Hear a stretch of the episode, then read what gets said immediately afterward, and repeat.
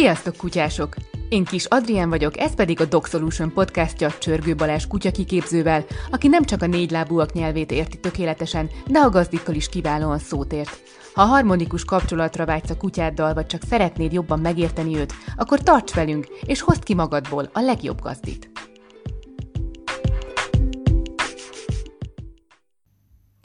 Amikor kutyát veszünk magunkhoz, akkor az életünkben kialakítunk egy rendszert, amiben minden alkotóelemnek helye van, legyen ez akármilyen apróság. Például, hogy ki, mikor, hányszor viszi el sétálni a kutyát, vagy kire bízzuk, ha elmegyünk nyaralni. De ez a rendszer nagyon törékeny, könnyen felborulhat vagy változhat, ahogy az életünk is.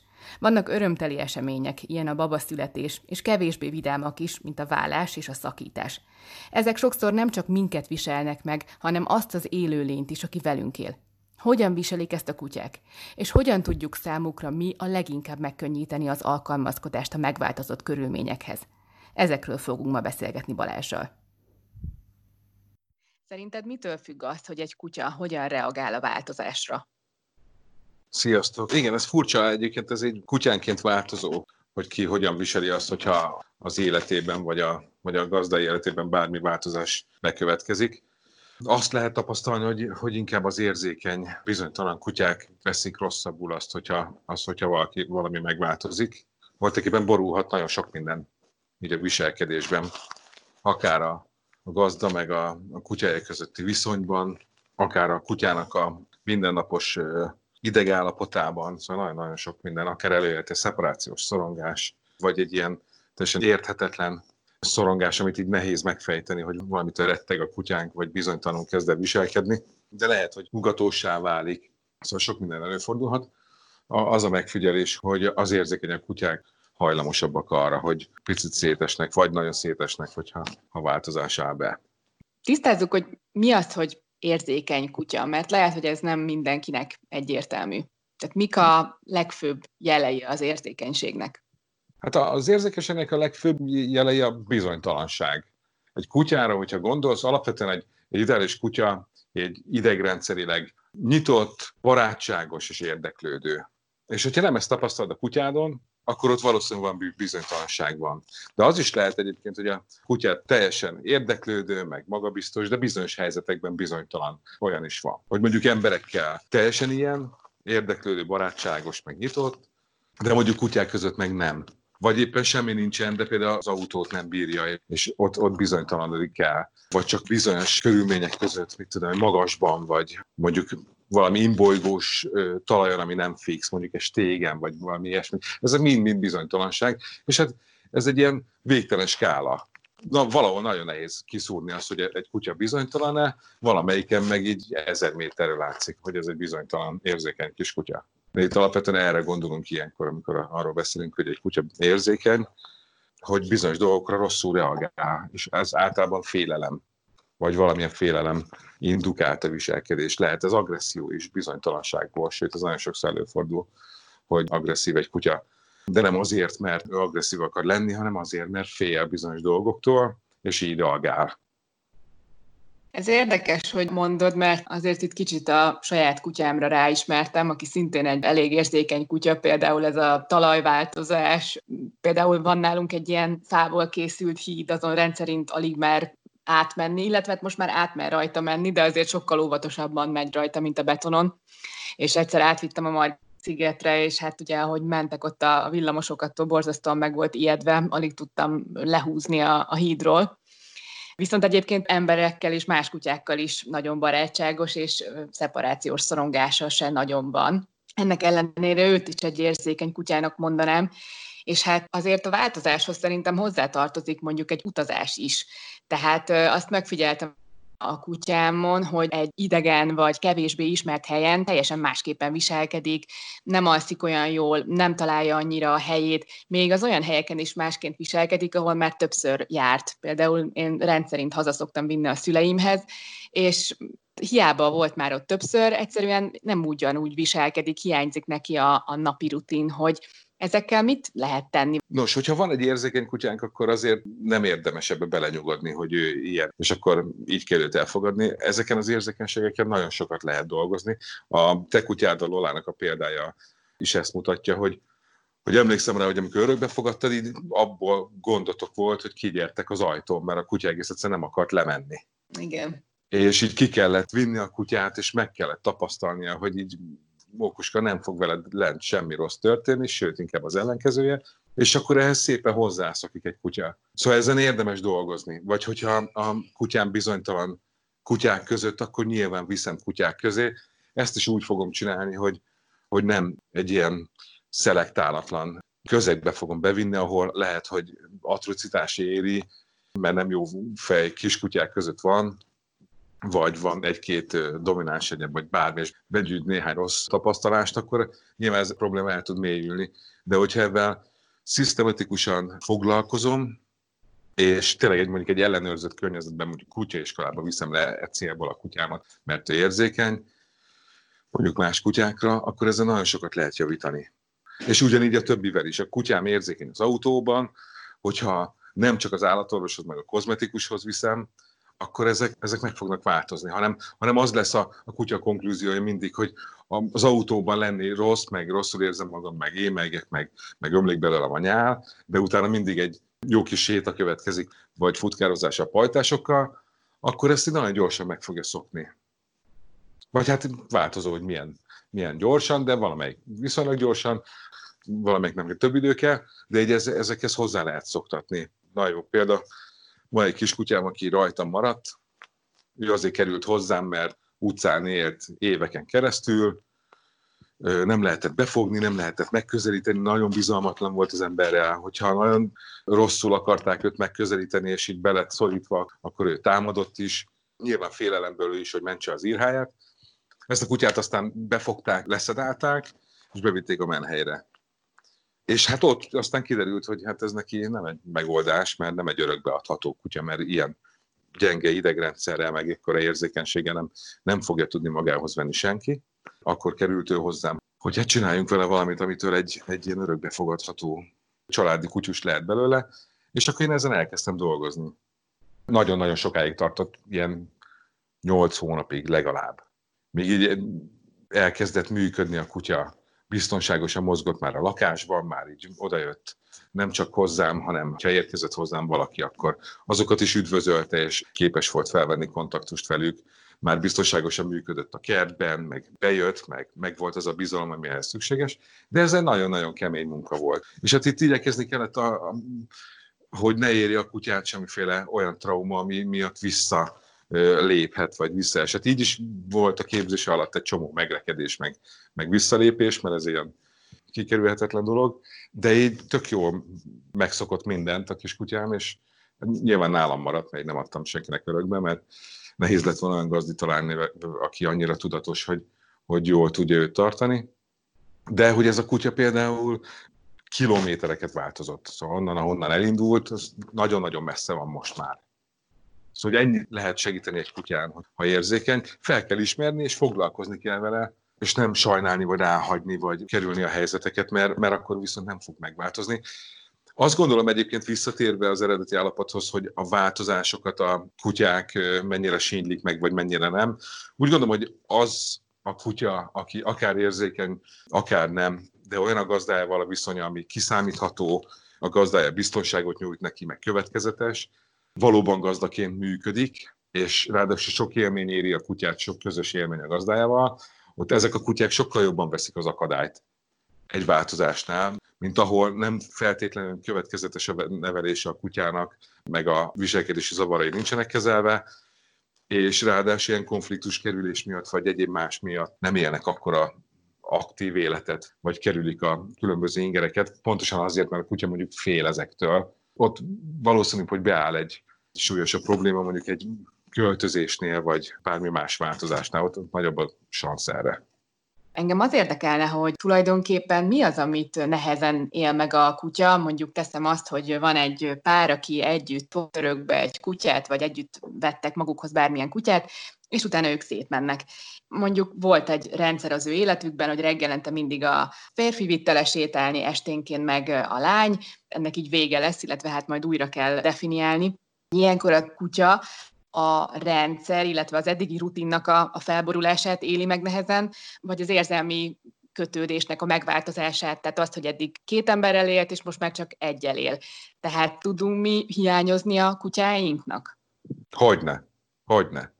Persze, hát ugye nyilván a kutya legcsodálatosabb tulajdonsága az az, hogy kötődik az emberhez. És ráadásul egyedüliként az állatvilágban ő képes nagyon sokszor kötődni élete folyamán. Szóval azért van az, hogy örökbe tudjuk fogadni. Hiába volt egy kutyának majd három gazdája, és három, teszem azt, rossz gazdája, és én negyedikként belépek a képbe, akkor a, kutyával én ki tudok alakítani egy kötődést. Szóval azt, hogyha mondjuk egy személyhez kötődik a kutyám, és ő elhagyja ezt a családot, vagy ezt a közeget, azt a kutyám nagyon vastagon meg, megsilli, vagy megviselheti ez a dolog. De nyilván az is, hogyha felborul egy ritmus a napi rutinban, hogy tényleg az egyik személy volt az, aki vitte mindig reggelente, délután meg a másik, és most nem ő viszi, vagy máskor viszi, vagy, vagy megváltozott az egész rendszer. Lehet, hogy nem is kell elvárniuk, csak mondjuk a munkarendben változik valami. Eddig korán vittem le a kutyámat, mert úgy dolgoztam, aztán délután is műszakba kerültem, és később, és eltolódott valami. Vagy bekerültem home office-ba, és otthonról dolgozom. Vagy éppen abból kerülök éppen ki. Szóval bármi ilyesmi, az felboríthatja a rendet. A kutyáink azok nagyon rendszeretű állatok, meg szabálykövető állatok, és azt lehet ilyenkor javasolni, hogy hiába vál, ha tudom, hogy meg fog változni valami mondjuk a ritmusomban, próbálják a, a megszokotthoz közelítő állapotot fenntartani, és akkor kisebb annak az esélye, hogy a, a kutyám erre rosszul reagál. És mi történik akkor, hogyha a párnak az egyik tagja sem tud lemondani a, a kutyáról, és abban maradnak, hogy megosztoznak rajta, két hét itt, két hét ott. Erről mi a véleményed? Na, hát ez meg kutyafüggő lesz. Valamelyik kutya ezt is zokszó nélkül fogja venni, és nem fog az ő életében fennakadást okozni. Bizonyos kutyák meg ezt meg fogják szenvedni. Mondjuk azért, mert amíg az egyiknél van, a másik fog neki hiányozni, vagy, vagy aki csak hétvégenként viszi el, mondjuk elviszi egy hétvégére, a kutyát mondjuk teszem azt a párnak a nő tagjánál marad mondjuk a kutya fixen, és a, a fiú meg mondjuk hétvégente vagy két hetete hétvégente viszi el. Lehet, hogy a, a kutya nagyon boldog lesz azon a hétvégén, amikor a, a fiúval tölteti ezt a hétvégét, de amikor visszahozza, akkor a kutyában megint stresszt okoz, és lehet, hogy nap, napokig tartó letargia lesz a vége. Én azt javaslom ilyenkor, hogy ha már vállás vagy szakításra kerül a sor, és, és nincs egyértelmű meg a kutya gazdája, akkor döntse el, el ezt a kérdést az, hogy a kutya hol érzi magát jobban és kivel. Mondjuk aki nem költözik, hanem marad a, azon a helyen, ahol együtt éltek, célszerű a kutyát ott tartani, vagy akinek több ideje van, vagy aki tényleg többet foglalkozott vele, akivel a kutya erősebb kötődést mutat. Hasonlóképpen, mint egy vállásnál gyereknél, hogy így gyerek szempontjait tartsuk már szem előtt. Nyilván ez a gyakorlatban nem feltétlenül van így, meg itt azért van, van jogszabály is, meg itt mindenféle külső erők hathatnak ránk. Itt kompromisszumos megoldást kell találni, hát lehetőség szerint ne szúrunk ki a kutyával, mert ő arról nem tehet, hogy mi nem jövünk ki egymással. És mi a helyzet azokkal a kutyákkal, akik tipikusan egygazdásak? Vannak egyébként ilyen kutyák? Tehát akik Vannak. mondtad, hogy mondtad, hogy a kötődés a legcsodálatosabb tulajdonságuk, és akár a negyedik gazdát is meg tudják szokni, de mi van azokkal a, a kutyákkal, akik, akik nem ilyenek? Egyébként ez fajta függő is? Tehát vannak bizonyos fajták, amik jobban tudnak alkalmazkodni egy új gazdához, és vannak, amelyek kevésbé?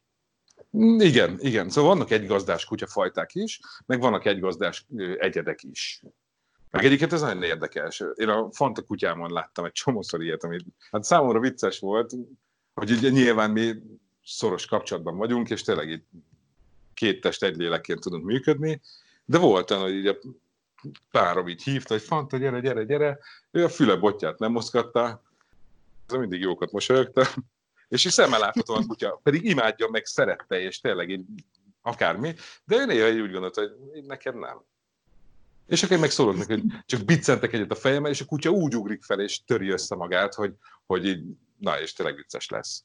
Hogy így neked nem csinálom meg, pedig aztán nincs köztük semmiféle, de nem volt köztük semmiféle zavar, meg viszonybeli probléma, de ezt az én kutyám azért megjátszotta vele, hogy így néha így éreztette, hogy, hogy jó, szeretlek én téged is, meg kötődöm én hozzád is, de akire hallgatok, az ott, az, az a hapsi. Szóval ilyenekre is képesek. Meg aztán tényleg van egy olyan, hogy a kutyánk egész egyszerűen nem fog működni a család többi tagjának, vagy bizonyos tagjainak. Egy kicsit átkanyarodva a kellemesebb változásokra, mi történik akkor, amikor baba vagy új családtag érkezik a, a családba? Ez talán azért szerencsés helyzet, mert van idő a terhesség 9 hónapja alatt azért erre felkészülni. Mire érdemes odafigyelni ebben az időszakban? Mindenre. Szóval, hogyha gyereket vállalunk, és jön egy baba, akkor nyilván ott, ott egy baromi nagy változás lesz. És most tegyük félre azt, hogy a kutyám viselkedése fog változni, koncentráljuk arra, hogy ez az együttélés, ez, ez továbbra is zöggenőmentes legyen. Itt is az a, az alapeset, mint mindig, hogyha a kutyámmal sokat foglalkoztam, megfelelő kapcsolatban vagyok vele, és alapvetően békés az együttélésem, akkor úgy gondolom, hogy egy baba érkezése nem lehet probléma. Hogyha tudok ilyen a kutyámra hatni, akkor egy csomó problémát meg tudunk ugrani már, már az elején. Gondolok itt arra, hogy ha alszik a gyerek, akkor nyilván rászólok a kutyámra, hogy ha ő zajong, akkor ő csömbbe marad. Vagy alapvetően nem egy hangoskodó kutya. Milyen helyzetekben szoktak ugatni a kutyák? Jeleznek orba szájba, hogyha meghallanak valamit, akár kint, külső zajt, vagy, vagy a lépcsőházban bármi motozást, vagy másik kutyát és a kutyám jelez orba szájba. Nyilván ezzel a problémával nem foglalkoztam előtte, lehet, hogy nem is zavart, de onnantól, hogy lesz egy gyerekem, ez roppant zavaró lesz, hogy a kutyám minden légyzümögésre elkezd üvöltözni.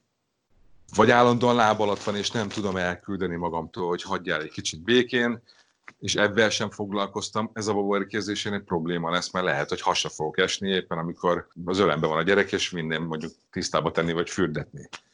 Vagy nem tudom kiküldeni bizonyos helységekbe. Szóval akkor vagyok nyerő helyzetben, hogy ha a kutyámmal alapvetően onnantól, hogy ő megérkezett hozzám, akár kölyökkorban, akár felnőttkorban, én ott a nevelésébe, meg a kapcsolatunkban megfelelő energiákat tettem, és ha ezek megvannak, akkor nem nagyon lesznek olyan szituációk, mint amik nem lennének egy, egy gyerek nélküli hétköznapon, és ezt nem tudjuk, megugrani. Ha viszont egy ilyen problémás életünk van, akkor ezek a problémák fel fognak erősödni, és akkor fogom észrevenni, hogy tényleg a kutyám egész nap ugat, vagy egész nap nyüstöl, vagy, vagy láb alatt van, vagy pörög, vagy valami, és ebben az élethelyzetben ez már zavaró. És egy kicsit késő már ilyenkor ebben foglalkozni. Nyilván, amíg mondjuk megérkezik a baba, van kilenc hónapom, ezeket így tisztába lehet tenni. Én egyiket szeretem is, amikor olyanok keresnek meg, hogy jön a baba, és akkor most mi meg hogy, meg merre induljunk kell, meg mit csináljunk. És akkor ezzel mondjuk 90 nap alatt erre fel lehet készülni, de nyilván itt is az a, az a jó, hogyha már a kutyánk az alapvetően jól nevelt, meg jó viszonyban van velünk, és akkor nem lesz kevesebb gond. Ha csak aratni akarok, de vetni nem, akkor ott, ott, ott probléma lesz. Meg szoktak ilyen kérdésekkel keresni, hogy érkezik a baba, és mit csináljanak másképp a kutyával? Szóval igen, gyakran előfordul, most is nem régiben egy akaras párnak született egy kisbabája. Nyilván nem, ők már jártak hozzám előzőleg is sokat, és teljesen tisztában vannak nagyon sok kérdése, de az átbeszéltük, hogy mi legyen akkor, hogyha, ha valóban megjön a baba, és ne legyen gond a lakásban. És ők például elkezdték azt csinálni, hogy amit megbeszéltünk, hogy még nem született meg a gyerek, de, de például felkészültek arra, hogy amikor bizonyos tevékenységeket fognak folytatni a gyerekkel, még tisztába tenni, vagy ide menni, oda menni, ölben van a gyerek, és azt akarják, hogy a kutya most ne legyen ott, ráadásul ez a nagy bang a kutya, akkor el tudják küldeni a helyére.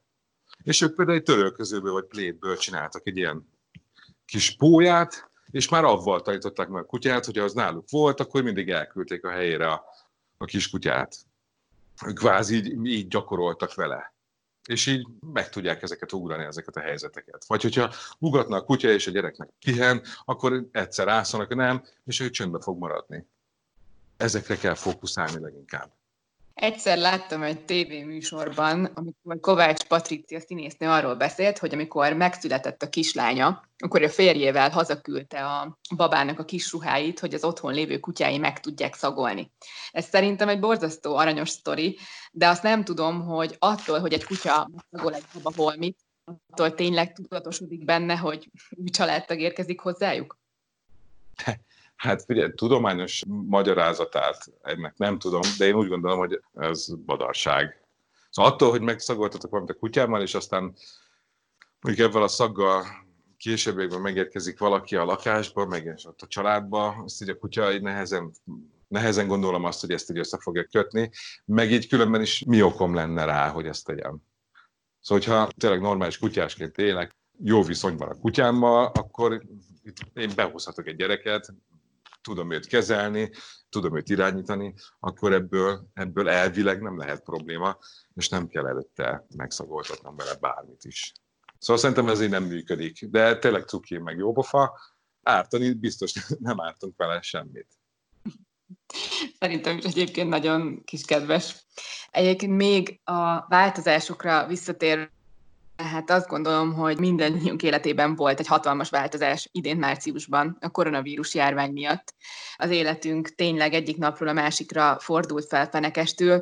Sokan, legalábbis a szerencsésebbek home office-ba kényszerültek, ennek a kutyák biztosan nagyon örültek, de ennek az időszaknak lassan vége lesz, bár ki tudja meddig, illetve hát azért most már nem is vagyunk otthon annyit, mint március-áprilisban. Mik a legjellemzőbb panaszok, amivel a kutyatulajdonosok szembesültek ezután az időszak után?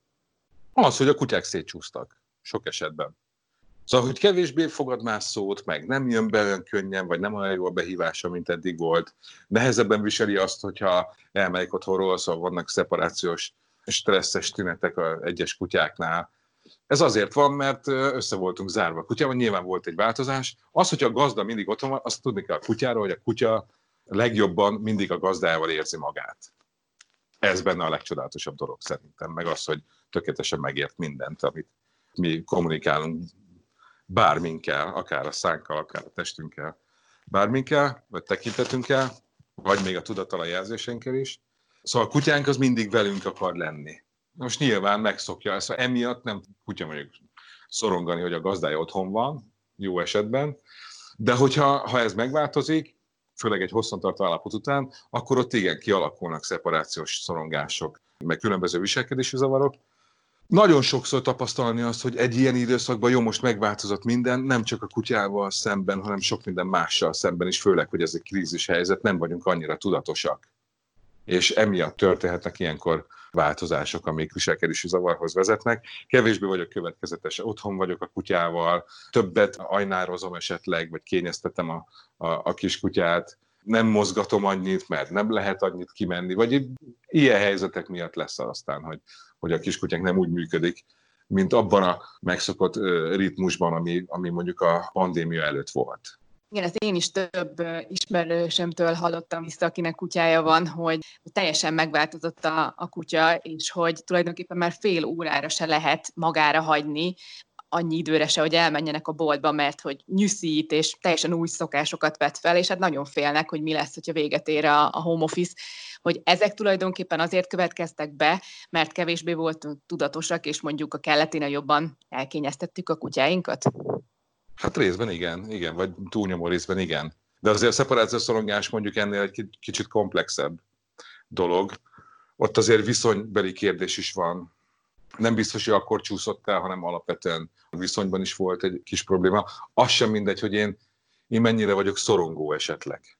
A kutyánk ugye mindig reagál ránk, és azt meg lehet figyelni, hogy egy szorongó gazdinak valószínűleg szorongó kutyája is lesz, és a szeparációs szorongásra is sokkal hajlamosabb lesz, vagy bármi más, más stresszre. Itt arra gondolok, hogy lehet, hogy a kutyám nem szorongana annyira, vagy stresszelne annyira, hogyha elmegyek, hogyha én nyugodtan és, és magabiztosan teszem azt, vagy én egy nyugodt és magabiztos gazdája vagyok a, a kutyámnak, mint hogyha azon pörgök, meg azon aggódom én is, hogy jaj, jaj, mi lesz, hogyha majd el kell mennem, és a kutyám ezt hogy fogja viselni. Szóval már erre a viselkedésre a kutyám reagálni fog és az nagyon-nagyon fontos. És ez itt önismerettel kezdődik.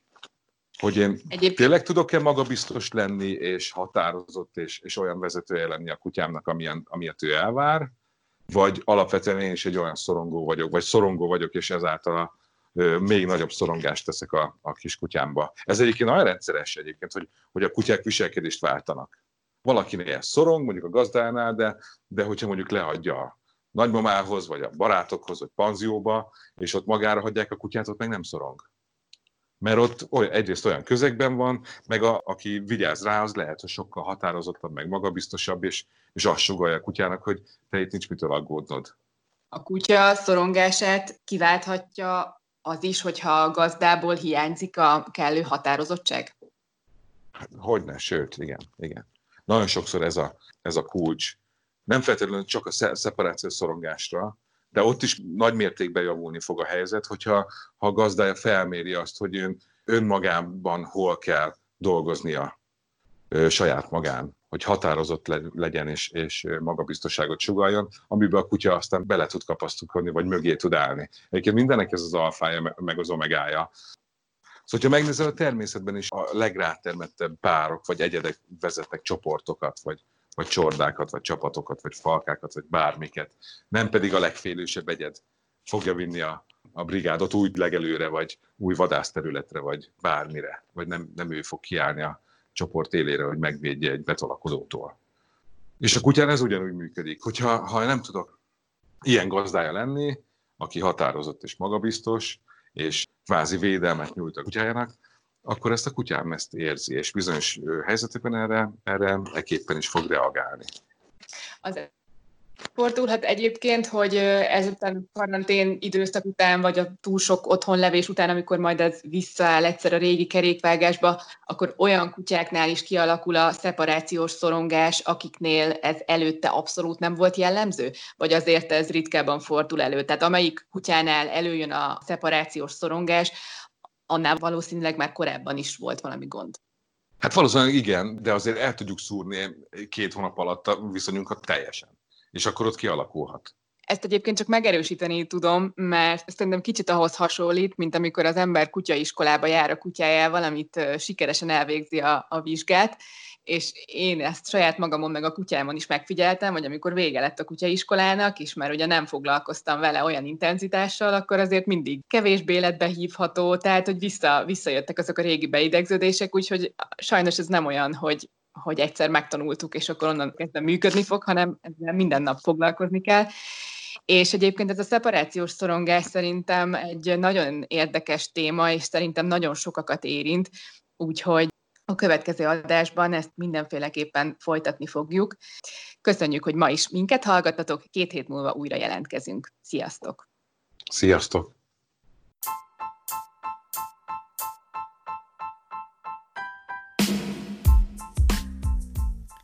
A Dog Solution Podcast következő részében mindent a szeparációs szorongásról. A szerencsésebb gazdik csak hallomásból ismerik, de a többség küzd vele. Miért nem bír egyedül maradni a kutyánk? Miért nyűszíti végig a napot, ha elmegyünk dolgozni, vagy ha épp nem vagyunk vele? Van erre megoldás? Ha téged is érint a téma, vagy csak kíváncsi vagy a válaszokra, akkor tarts velünk a következő alkalommal is. Kutyázzunk együtt!